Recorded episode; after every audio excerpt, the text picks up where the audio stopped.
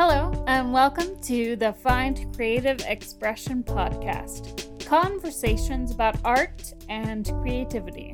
I'm your host, Sarah Crawford, author, playwright, musician, basically obsessed with art. You can find more information at findcreativeexpression.com. Let's get rolling. Hey everyone, and welcome to episode 24 of the Find Creative Expression podcast. Coming up, I have an interview with playwright, actor, director, screenwriter, and founder of Essential Theater, Peter Hardy. As you can tell, Peter has a seriously impressive resume, and he's an incredibly creative and prolific artist. So I'm really excited to talk to him. So, you may have noticed that I have a new intro. Uh, the music in that, and then the little, you know, bells music that I was using for the intro, um, both of those are from the Pocket the Moon album. Pocket the Moon was a band that I was in with one other person, Jeff Goodwin.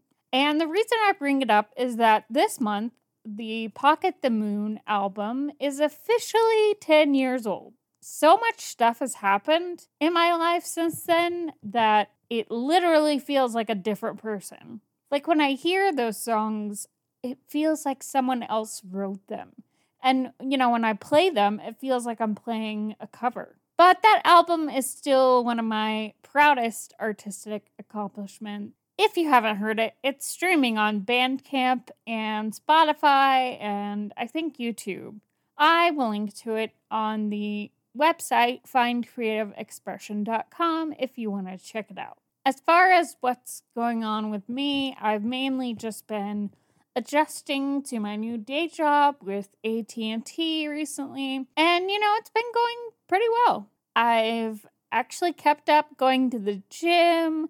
I've been working on my hashtag own voices novel. That's that's what I'm going to call it now because um you know, I was calling it the Untitled Ataxia novel, but I really don't think a lot of people know what ataxia is. You know, it's weird because I it's a genetic degenerative thing, so I don't really think of myself as being disabled right now, but my balance really sucks and I stumble around a lot and people think I'm drunk like all the time which used to kind of embarrass me, but now I'm kind of just like, whatever. Like, I don't really care. So it's weird for me to say that I'm working on a hashtag own voices novel because I'm not a person of color or, you know, in the LGBTQ community. But I think disabled stories are also stories that need to be told. Even if it's not a very common disability or it's one that gets worse with time. So I'm still working on my play about the meditation retreat. So, probably over the next at least three or four months, I won't have much of an update with that, except, oh, I'm still working on my novel and my play. in other news, so Candace Robinson, who I interviewed in the last episode, convinced me to start a TikTok. So I kind of thought it was just going to be 16 year olds dancing, but actually, there's a lot of fun stuff on TikTok. There's like a lot of funny cat videos. There are a lot of cool authors and book lovers making videos about writing and books. There's people talking about music. And there's really just some funny stuff on there. I will say it's made my attention span way shorter because you just scroll through, and each video is a minute or less. And if you hit the back button, it plays another video. You have to hit the back button twice to even get out of the app. So, you know, I, got, I gotta say, ever since I decided that it was just okay for me to have a day job and I gave up on the idea of being an indie author, I really don't obsess over likes and followers and shares and interactions with my content. You know, when you're really trying to sell books, it's all about, oh, I gotta build a following and I gotta post on Instagram and I gotta post on Twitter and I gotta post this and I gotta post that. And then, you know, when your content doesn't go as far as you think it should, you get really discouraged. But now I really don't care. I just create content when I want to for the platforms I want. And if people want to interact with it, that's great. But if they don't, that's fine too. So, as far as recommendations go, I just finished listening to Brandi Carlile's memoir, Broken Horses, on audiobook, and it was really good. You know, I'd never really heard much of her music before, except, you know, the story, which is the song that everyone knows. But I saw my friend Brian Perry post about the book and he gave it such a glowing recommendation that I had to check it out. And I'm really glad that I did. The audiobook was especially cool because at the end of every chapter, she plays a song. And it's usually like a song that she's been talking about in the chapter. So it kind of reminded me of VH1 storytellers. Remember when they used to do that? And the artist would tell a story about the song before they played it. Anyway, so I really enjoyed that, and I have been listening to her latest album, which is called By the Way I Forgive You, since I finished the book, and you know, I'm really enjoying it.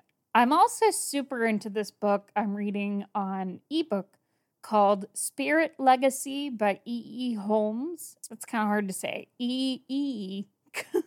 It's a young adult paranormal book, but it's really more of a ghost story and it's just it seems to be really refreshing and not predictable. You know, it's rare these days that I will read a book one in a trilogy and continue on with it with the other two books.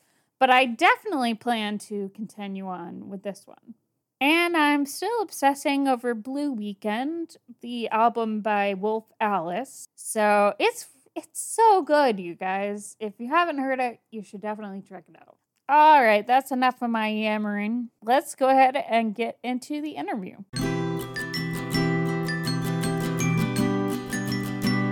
Hey everyone, I am here with Peter Hardy. Peter Hardy has been working as an actor, director, and writer based in Atlanta for over 30 years. His play Mysterious Connections was chosen for development at the Eugene O'Neill Center's National Playwrights Conference, and he has won playwriting awards from the Festival of Southern Theater at, at Rise Magazine and the New Southern Theater Festival. He has had several short stories published and is the founding artistic director of the Essential Theater, a company dedicated to supporting and producing new works by Georgia playwrights. Welcome, Put Peter. on all counts. yeah, no, I mean you you have such a impressive resume. It's like it's crazy. Like you've just done so much stuff. I love it. Well, I'll, I'll just uh, you know uh, uh, I'll give a, a, hint to those. The the key to uh, the secret to gathering uh, an impressive resume is to get older. because if you just sort of keep doing things, then it begins to say, "Wow, he's done a lot." yeah, that I guess that's true. Time. So, so how did you get into theater and playwriting? Well, uh, I grew up uh, uh, with theater. My parents are both uh, theater people. They uh, they taught uh, in university theater and worked professionally. My father, mostly as a director and actor, he was also a published novelist.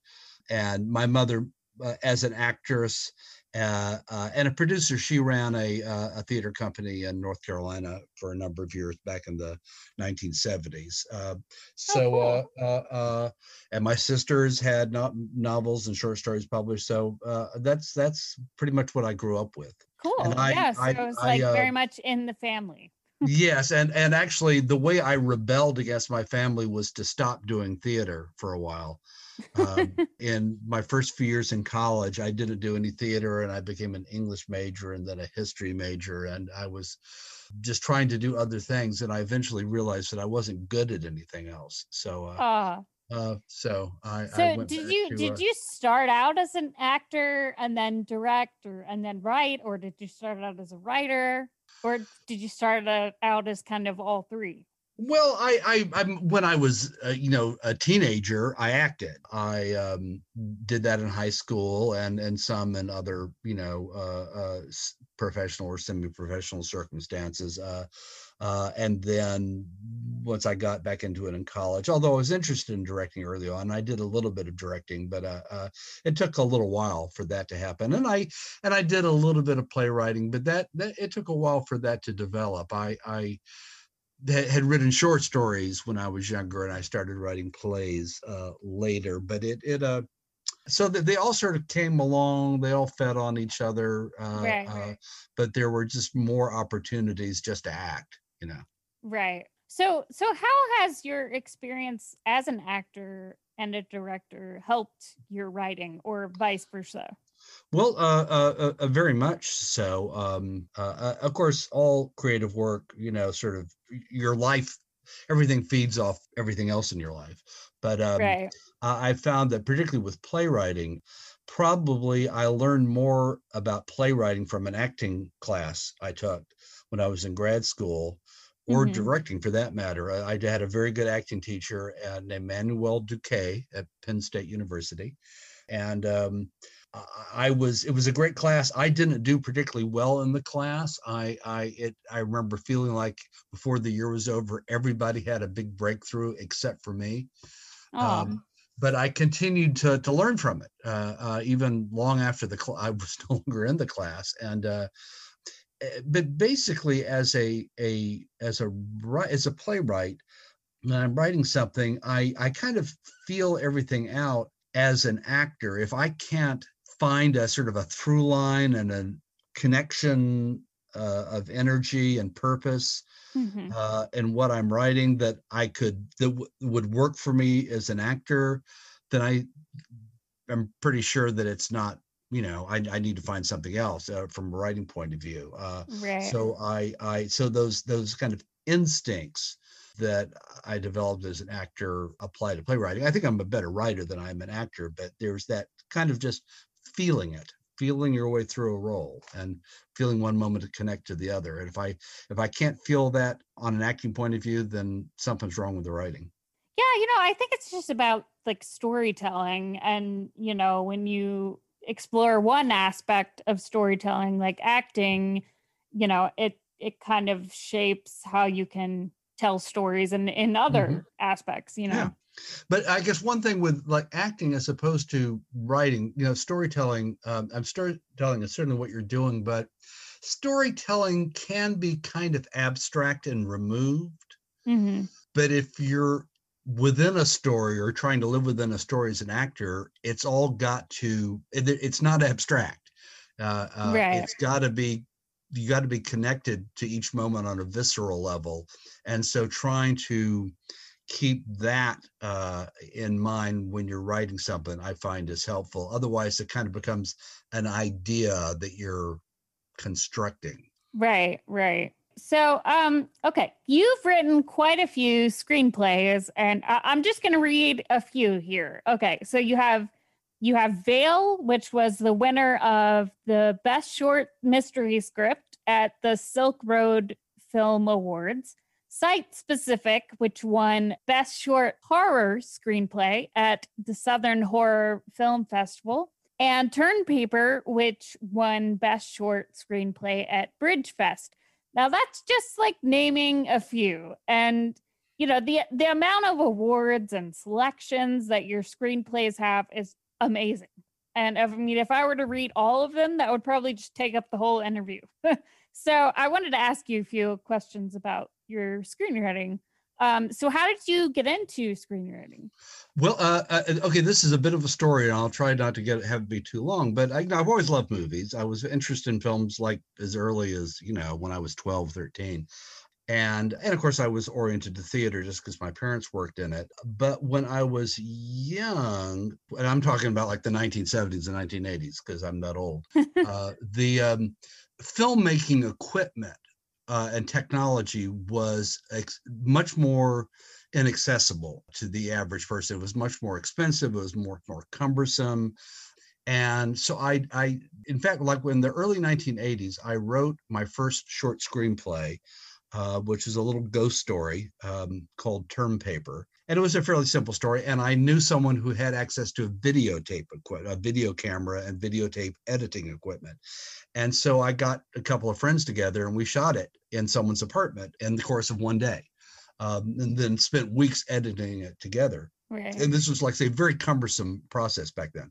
Um, and it was rough, but I was pleased with the results. And then about a year later, I met this and this was on a video cassette. That's what I had it on, uh, and I managed to erase it. And I didn't. The fellow I had made it with, I didn't know how to get a hold of him anymore, so it was lost. Oh Um, no. And it wasn't because of that that I decided to. But I just I I never tried to write for film again.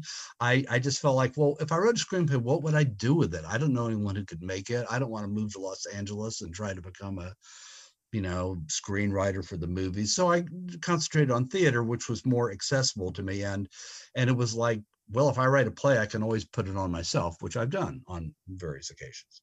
Um, Right. and so decades went by, and people would say, "Why do you write screenplay?" And I'd go, "No, no, no, no, no." Uh, and then I finally started thinking, well, all right, maybe I'll give that a try. And so a few years ago, I started working on a feature length screenplay that was kind of a Hitchcock inspired mystery called Nocturnal. And I worked on that for a few years while I was working also on a play. And then I got found myself getting a couple of ideas for short screenplays. And I decided one of them was Veil. And I decided to go ahead and write those out. And I bought a book which tells you what the screenwriting format is. Some Mhm. people get software equipment to do that, but I just bought a book which was cheaper and you know figured it out.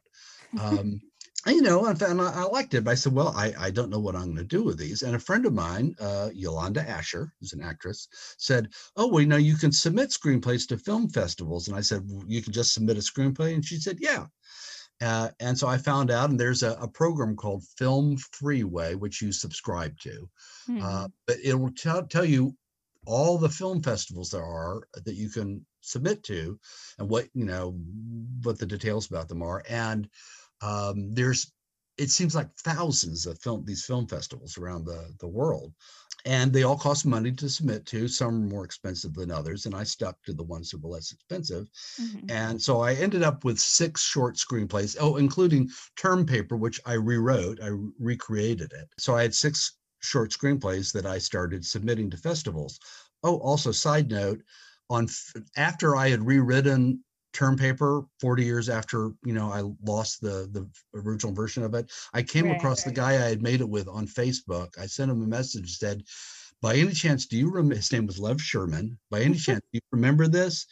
do you have a copy of it possibly and he said i think i do and a few days later he sent me a link to my lost film which i had not seen in 40 years Wow. um, which felt very so much- symbolic to me How much different was it from the new version that you rewrote? well it wasn't that different but i was pleased to see that in recreating it from memory i think i had improved it i just tightened it up Right. some. And the the the original videotape film was very rough. It's not something I would like show people with a whole lot of, you know, wow, look at this, isn't this great? But you know, it was it was a first effort. Uh, uh, and uh, it was I was very glad to have it back again and having it kind of returned to me after 40 years of saying Mhm. of it being lost and not writing it for the screen at all. And I'm now writing for screen again, and this film returns to me. All felt kind of magical and, and symbolic to me. So Yeah. a- and so I, uh, with the the, the film festivals um, uh, that I submit screenplays, I've gotten a lot of response there. You know, they they either select them, they don't always select them, but you know, you're selected for the festival, and then maybe you get a nomination or a finalist designation or an award. And I've gotten a lot of those, as you pointed out, and it's very nice and very encouraging. But you know, they don't give you any money, and no one so far has said, "Oh, we want to make this into a film." So it's it's kind of like getting a really nice recommendation. Right. Right. Uh, but with short films, and I'm, uh, you know, I've been sort of trying to find if I could find anybody who was like looking for screenplays to make short films out of, and I haven't had any luck with that. Uh, hmm and so I'm now thinking about because the equipment, the filmmaking equipment, is much more accessible now and much less expensive. Um, that I'm going to try and see about getting some equipment and making my own films, which is going to be a whole new learning thing. You know. Oh, that that's that's really cool. Um, well, it's I'm I'm kind of daunted by it, but I'm also excited by it. So we'll we'll, we'll see what happens with that. Yeah, I, there. I mean, I think there are a lot of uh, kind of indie filmmakers in Atlanta doing interesting things. So yeah, um, yeah, I definitely would be interested to see you know your film. Well, I think, and what happens um, is that, is, is, from what I understand, if you make a short film, it still costs you some money. I mean, I, I and I have to, I'll, I have yet to find out just how much it can cost, uh, but it still costs some money. And chances are you're not going to make any money from right, it. Uh, right. So most people who are making short films are making their own films. They're not looking for someone else to write something for them. At least that's kind of the impression I've been getting. Right. Um, eh, so it's something you do more for the the artistic you know satisfaction and interest and and maybe it'll lead you to something else you know uh, but it's it's it's an investment it's something you have to be willing to put some time and, and expense into uh, yeah. just for the artistic joy of it. Yeah yeah totally. So if when you have a new idea like how do you decide if it would be better as a play or a screenplay? Well, I, I don't have a firm answer for that. I, it kind of comes down to what it feels like as an idea develops. Does it feel like a film? Does the idea of making it as a film interest me, or does the idea of doing it as a play or a short story or something interest me more? Um, and it's you know it has to do with somewhat to do with time. I mean, if you have like long scenes full of dialogue, that's probably more of a play than a film, right. but not necessarily. You know, and uh, uh, if you have lots and lots of short little scenes that are, take place in a bunch of different locations, that's probably more like a film than a play, but mm-hmm. not necessarily. And uh, I've I've always been interested in um, plays that have cinematic qualities to them, mm-hmm. or movies that have theatrical qualities to them. Right. Uh, uh, and I, I, think that's those are real interesting uh, mixes. So uh, as I say, there's no no hard and fast rules, but uh, you know, if you're working on a story, I mean, just for people of whatever is an advice or whatever to anybody, um, kind of comes down to what you feel like, what you find yourself wanting it to be. Right. Right. So have you ever like started a play or a short story or a screenplay even and then realized like a few pages in that you should actually be writing it as, you know, a different in a different medium? Well, maybe not that, but there are ideas that I've never really uh, gotten, but so far with, and I keep not being able to decide mm-hmm. what they should be. But they also are kind of, they seem kind of stalled anyway. I mean, I have a few things like that. I think if I, if I, if the stories started unfolding before me in my mind more, probably what medium they should be in would probably become clearer Right. Uh, but it's um, like I say, yeah, I don't, I don't think that's, uh, uh, I don't think I've had to switch horses in midstream or whatever. Uh, right, right. So I've I've noticed a lot of your work tends to deal with you know discovering the unseen or peeling back layers to reveal the truth you have like a lot of mysterious characters who turn out to be different than you know you'd expect as the story unfolds so, what is it that draws you to these types of characters and, and stories? Well, uh, yeah, I thought about that because I saw these questions earlier, and and there's like a short answer and a longer answer. The short answer is that uh, I guess I'm just kind of naturally drawn to intriguing and mysterious and sort of spooky ideas and material and uh, i guess i find life kind of spooky and mysterious um, mm-hmm. and uh, as I get older, I'm more comfortable with that. It doesn't distress me. I'm just sort of intrigued by it. But um, uh, but I think that um, uh, the the longer version is that uh, I think a lot of plays, in particular, a lot of what almost any play is about is the revelation of character. I think right. Car- plays don't tend to have plots so much as much as maybe a movie or a, a novel does. Mm-hmm. Uh, I mean, they can, but they tend to be more about we see more of these characters or we think we know who this character is and then we find out that they're different than we thought that's the way a lot of plays work Right. Um, and there's elements of that and um, you know, can be elements of that certainly in a novel or in a movie. But a movie can be, you know, just like people running and jumping and chasing and fighting and you know, uh, and occasionally having a conversation. Uh, Yeah. uh, but uh, a play is much more likely going to be about finding out about people, and and I think one of the reasons that that's so prevalent in storytelling, particularly on the stage, but in, in other mediums as well, is that um, and actually, I mean, most recent full length play that I finished, which I finished about a year ago, called The Other Part of the Picture, a lot of that, what that play is about is this idea, which is that in life, we find out a certain number of things about other people or about a place or a, you know, a town or Right. anything, you know. But we only get so much information just because there's only so much that you can know. Yeah. Um, and we take the information that is given to us, which is sort of like the exposition that a writer decides to give a reader. Mhm. We take the information that is given us and we kind of come up with a story about it. And that's what we call understanding something is making up a story about it. Right. I mean, I, you know, met you a number of years ago. You were a playwright. I, you know, uh, my company did a reading of one of your plays. I saw you perform as a singer songwriter. I bought your CD, which is a nice CD. I recommend it to people. Thank Um, you. and we've talked a few times and had communications on Facebook. And so there's a certain number of things that I know about you, but I only know so much, you know. And but I sort of have a story in my head about who Sarah Crawford is, Mhm. you know. And other people may have a very different uh, uh, story. Well, yeah, uh, and then it's interesting if you think about, you know, social media and Yeah, the, yeah. the stories that, you know, we all put together, but it, we're we're only seeing like the highlights of, Yeah. you know, people's lives. A, So, f- a few brush strokes. yeah, yeah, it's definitely interesting. And so, um, uh, with uh, th- so one of the reasons that I think storytelling uh, and the consumption of stories is such an important part of who we are as human beings because it's kind of a crystallization or a formalized version of the process that we all use to engage with the world. Right. We take stuff in and we make up stories about what we take in. And so when you're writing a play or whatever, that's kind of what you're doing. And so I, I found that I tend to, to write about that, uh, just that, how that happens. And like, you know, that there's someone we, we say, who is that person? They're kind of mysterious.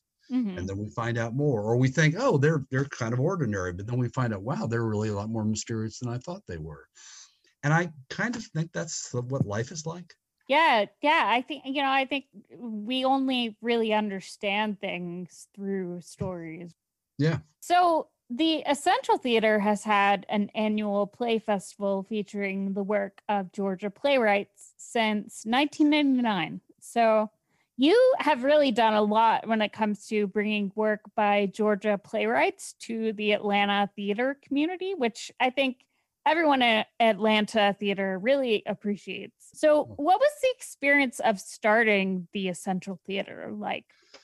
Well, it was kind of, you know, I I, I somewhat stumbled into it. Uh, uh, I mean, I came to Atlanta. I moved here in 1986. I got uh, uh, some acting jobs pretty early on, uh, and I wanted to direct my own projects. Um, um, and so I would occasionally, I mean, right, like within a year of having moved here, I put together the very first Essential Theater production, which was just a couple of one acts that we did for a weekend, you know, somewhere. And then I would occasionally get people together and do another production here and there. And it was like maybe after 12 years of that, that I got the uh, idea of doing a festival, which was really, I did that in order to have it make more of an impact and get more attention than doing a single production. Because when you do a single production of a play by a company that no one's really heard of, and you're performing in a different space every time, Yeah. it's very easy for that production to just kind of fall through the cracks and doesn't get reviewed. Hardly anyone hears about it, and you know. But I said, well, if we do, and I was also, I tended to be interested in plays that were not very well known. Um, uh, they may have been published plays, but they weren't the plays that everyone else was doing. Mhm. Um, and so, in I got the idea of that. Well, if instead of doing one play that no one's heard of. Let's do three plays that no one's heard of. Um, uh, and uh, and maybe that'll just like draw more attention to us. And that worked. The for that first year, 1999, we did three plays that were not well known, and um, um, uh, they got a you know we got a feature article about us in Creative Loafing. Mm-hmm. Um, and so with that first festival, and so we we would do three plays in repertory, um, and uh, uh, I got the idea of, well, and one of the plays will be by a Georgia writer, by a local writer. Um, and I did that, you know, because I, I'm a playwright myself and I wanted to, you know, support local writers. But it was also kind of, it, it was frankly a somewhat calculated move on my part. I said, well, this will just give us some local interest you know mm-hmm. some some home team support you know. Um, i mean if you produce a play by a playwright if nothing else their friends and family will come you know. Right. Um, and um, and so we and after a couple of years of doing that uh, uh, we started the essential theater playwriting award which is a competition uh, uh which is the still all these years later the only playwriting competition of its kind uh, that is only for georgia playwrights and the winning uh, writer or writers gets cash prize in a full production. Um, and like from their very first year, we had a cash prize in a full production. Mm-hmm. And our very first contest winner was an 18 year old young woman named Lauren Gunderson, who's now the most produced playwright in America. Oh, wow. Um, um, and um, uh, uh, so for quite a number of years, we did three plays in repertory. And one of them, sometimes two, but one of them was always a play by a Georgia writer. Um, and as time went by, the new Georgia plays were more and more what we were getting to be known for. I mean, there were people who thought that's all we did, even when that wasn't the case. Right. Um, and uh, we also began to just get more submissions and more strong submissions than we had in the early days. Uh, one thing I think because we were just getting to be better known and more writers were hearing about us and were willing to trust us with their material. Um, right. Um, but also, I think the playwriting scene was just getting stronger, uh, uh, which was uh, fostered and encouraged by groups like Working Title Playwrights, uh, the Atlanta Playwriting Organization. Um, mm-hmm. there was uh, just you know more good plays uh, were, were, emerging, and so in 2000. 12, I guess, um, we decided we would now do all new plays by Georgia writers. Um, and after a couple years, we switched from doing three plays in repertory to doing two plays in repertory for the festival, simply because doing three plays in repertory just drove everybody crazy um, uh, and was was and meant we had fewer resources to spread around. Um, right. Uh, so uh, uh so the the the thing of doing New Georgia Writers, uh, and like I say, it was what we were known for. It's what we got a lot of credit for. I think it helped us get uh, um, you know financial support from granting organizations, uh, but it also became uh, our mission. So uh, it was a it wasn't something that I set out to do, but uh, Maya Angelou says you find your path by walking it, and I kind of feel as though that's what we did. Uh, yeah, that that makes a lot of sense. And and I'm now, you know, I'm now uh, uh, uh real uh, proud of that. And also, you know, w- when you're doing because we're not producing year round and we're just doing a festival, so now we're basically of the plays that are submitted to us, and we we typically receive between like 60 and 100 submissions. It varies from year to year. Uh, but we choose choose two plays to to give full productions to. Mm-hmm. And we just try to find what we think are the best plays.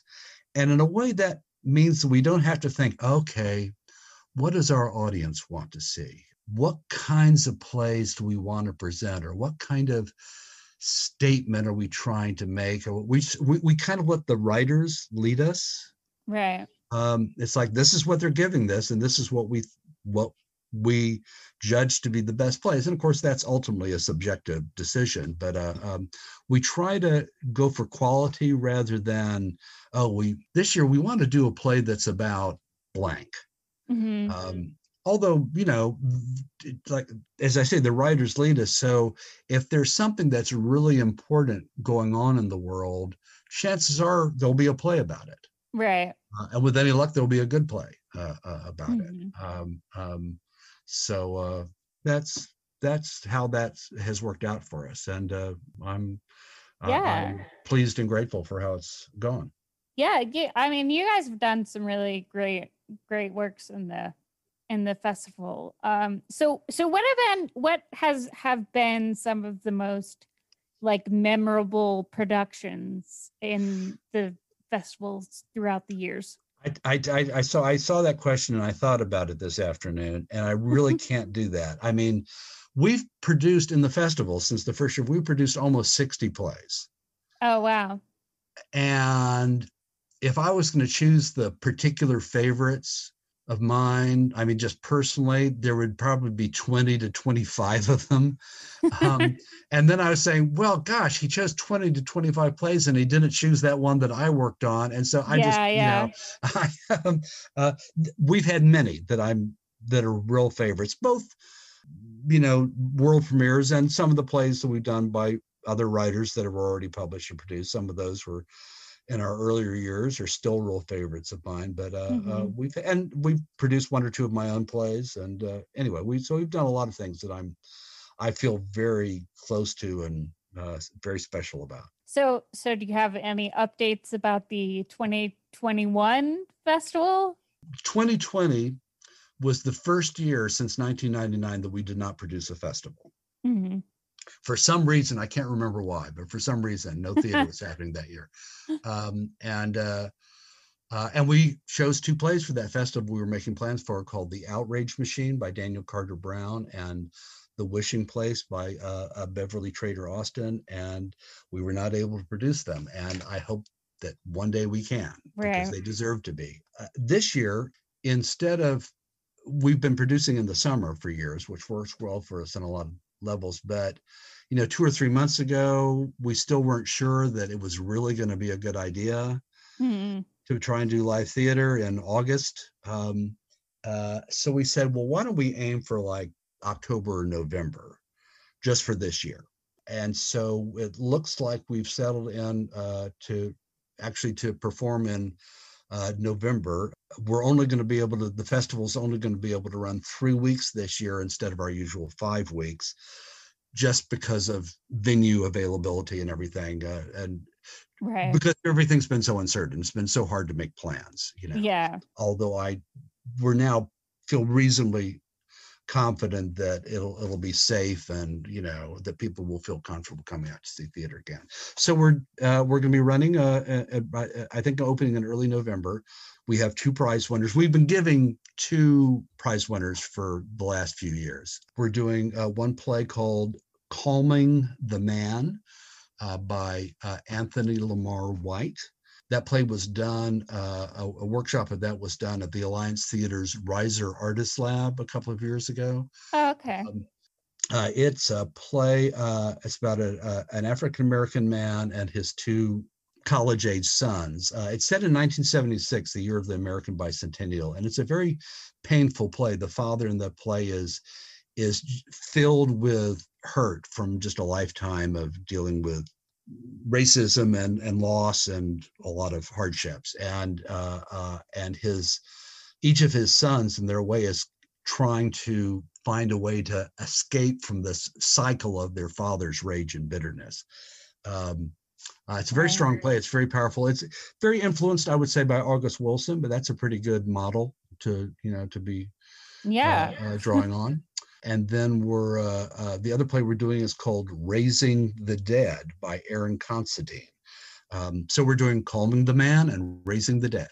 Um, and uh, uh, Raising the Dead is also, in a way, about people trying to escape from pain. It's a very different play. Uh, it's about two women, um, uh, women of a certain age, as they say, I'm somewhere in like the 40s, 50s range. Um, Mhm. in New Orleans, and they're both in their different ways feel kind of trapped in invisibility and solitariness. No one, they feel like no one sees them and they don't have any contact with anyone, and they're trying to find a way to connect with each other and find some way to escape from uh, the the pain that they feel. It's a, a much more hopeful play um, than uh, Calming the Man is. Erin Considine, who wrote Raising the Dead, um, is having a good year. Another play of hers called uh, Riding Bicycles in the Rain is getting its world premiere about a month or two before our production of her other play opens. Uh, uh, it's being done at a theater in Wyoming. So uh, we're very pleased for her for that. That's really cool. Yeah. So, uh, yeah, no, I mean, I'm really excited to see both of those. Um, I'm I'm really excited to see any theater at this point, but sure, yes, we're hoping a really lot of people good. will feel that way. Yeah. so, so what are you working on right now? Well, uh, I, I have a number of irons in the fire, but the main thing I'm working on now uh, is a screenplay version of my play Sally and Glenn at the Palace, which uh, Central Theater did about Oh, 10 years yay! I love that one. Thank you. You know, people said, "Oh, you should do a screenplay." of that." And I was like, "No, no, it's a play. It's a play." And uh, uh, somebody, a friend of mine, gave me one suggestion that kind of opened the the door for me about how to do that. And so I'm I'm hoping to have that finished. mm, I don't know in a month or two. And then I have other things that are, you know, ideas that are brewing. I wrote a few scenes of what might be a new play the other night. It sort of came to me quickly. I don't know what that play's about yet.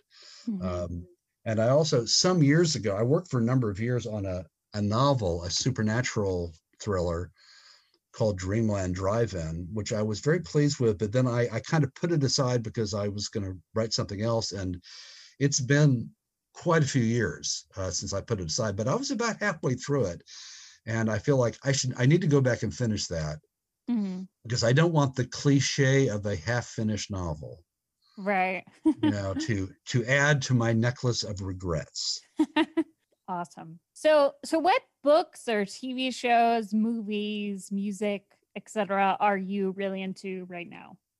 Well, I, you know, I, I, I, bounce around a lot. Uh, I have a certain amount of attention deficit disorder, or as an astrologer once told me, I have no Earth in my chart. Um, uh, so yeah, I, I'm, I'm usually reading a bunch of books at a, a time. I, you know, go from one to the other, and you know, uh, uh, different things. But I started reading a biography uh, of Mike Nichols, who was a director. Um, right. he was actually an improvisation, you know, in, in an improvisational comedy. He and a woman named Elaine May were a team, Mike Nichols and Elaine May, who kind of put improvisational comedy on the map. They were very successful in the 1950s and early 60s. And kind of all improvisational comedy has come from them, or was started with them. And then he left that and started directing for theater and then he started directing for films and but he led a very interesting life and i started reading uh, his biography and that made me go back start watching uh, the hbo adaptation of angels in america which he directed uh, Oh yeah, uh, yeah. I I love that. Didn't he uh, direct. The Graduate? yeah Okay. Yeah. Yeah. that- all right. I just want to make sure I was thinking of And, the right um, person. Yeah and and lots of many other things you know uh the movie of who's afraid of virginia woolf uh silkwood and working girl and uh, uh and he, he directed many many hit plays uh uh over decades um but just a really interesting fellow uh Yeah, that that and- sounds like an interesting read for sure. and uh and i you know i i usually watch uh the tcm program uh noir alley which shows old film noirs from the mostly from the 1940s and i read crime fiction from that era sometimes but like i said i bounce around to a lot of different a lot of different things Yeah.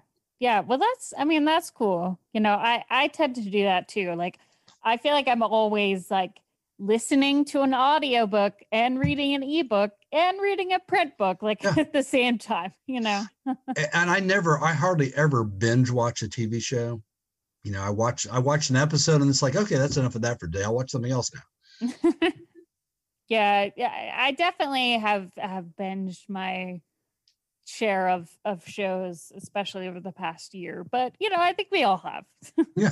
Okay, so I have kind of a big question, and you kind of touched on this earlier, but you know, I, I ask everyone this on the podcast. So, why do you think art is important?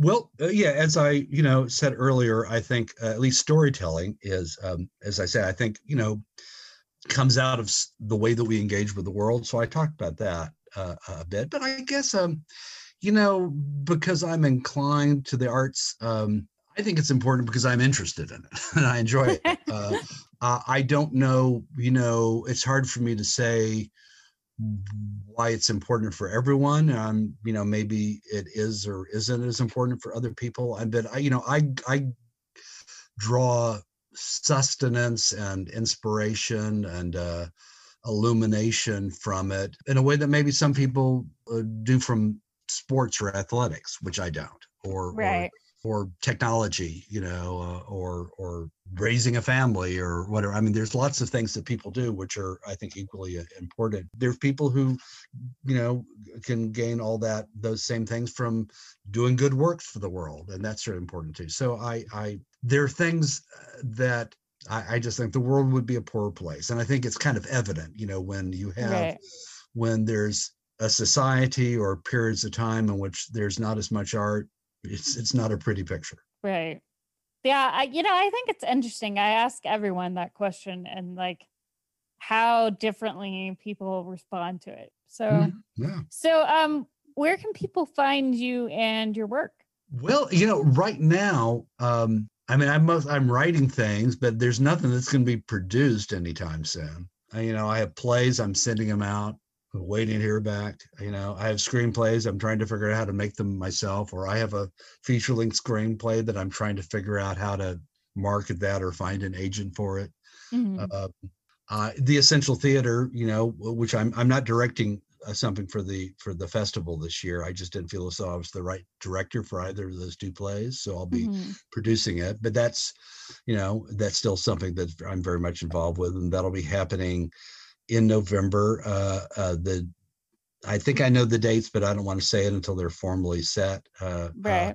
but as I say, you can go to uh, either the Essential Theater Facebook page or to www.essentialtheater.com to, to keep up uh, uh, with that. But that'll be happening. Uh, um, we are currently, you know, looking at plays to consider to do for uh, 2022. Uh, and the submission deadline for the following year will be April 23rd of, you know, the of 2022. So anyway, so those Right. are all things that are coming up, but I, I I don't have anything that anybody can go see uh, uh, uh, anytime soon. That's one of the things about being a writer for theater or film. It's uh, you you do your, you know, you do the writing part, and then it could be a while before something else happens. Yeah, yeah. Well, you know, and we're everybody's just kind of like getting back into the theater right now. So it's yeah, there's I feel like there's definitely it's definitely gonna be probably a while before a lot of things happen because I feel like a lot of people have, you know, catching up to do and probably shows they were gonna do last year and you know. Yeah. Okay, well, yeah, thanks so much for coming on the podcast. That, Sure, that was thanks, I've great. That was it. that was really a lot of fun. But thank you. Yeah, I enjoyed it too. I really enjoyed talking to Peter, and I hope you found it helpful as well. Coming up in the next episode, I'm going to be chatting with writer Aaron Huck. Aaron is another writer I met in writing courses with Carrie Jones, and he's really talented, so I'm excited to talk to them. Aaron uses both he and they pronouns. So tune in for that. Isn't it great how we still say tune in, even though that doesn't really apply to podcasts? So click play on Spotify for that episode. Make sure you download that one. Connect your phone to your Bluetooth speaker for that episode. anyway, thanks so much for listening, and I'll see you in the next one. Thanks for listening to the Find Creative Expression podcast. Please leave the podcast a review on your favorite podcast platform so that other people can find us as well. Thanks so much for supporting the podcast, supporting indie artists, and I'll see you in two weeks for the next episode.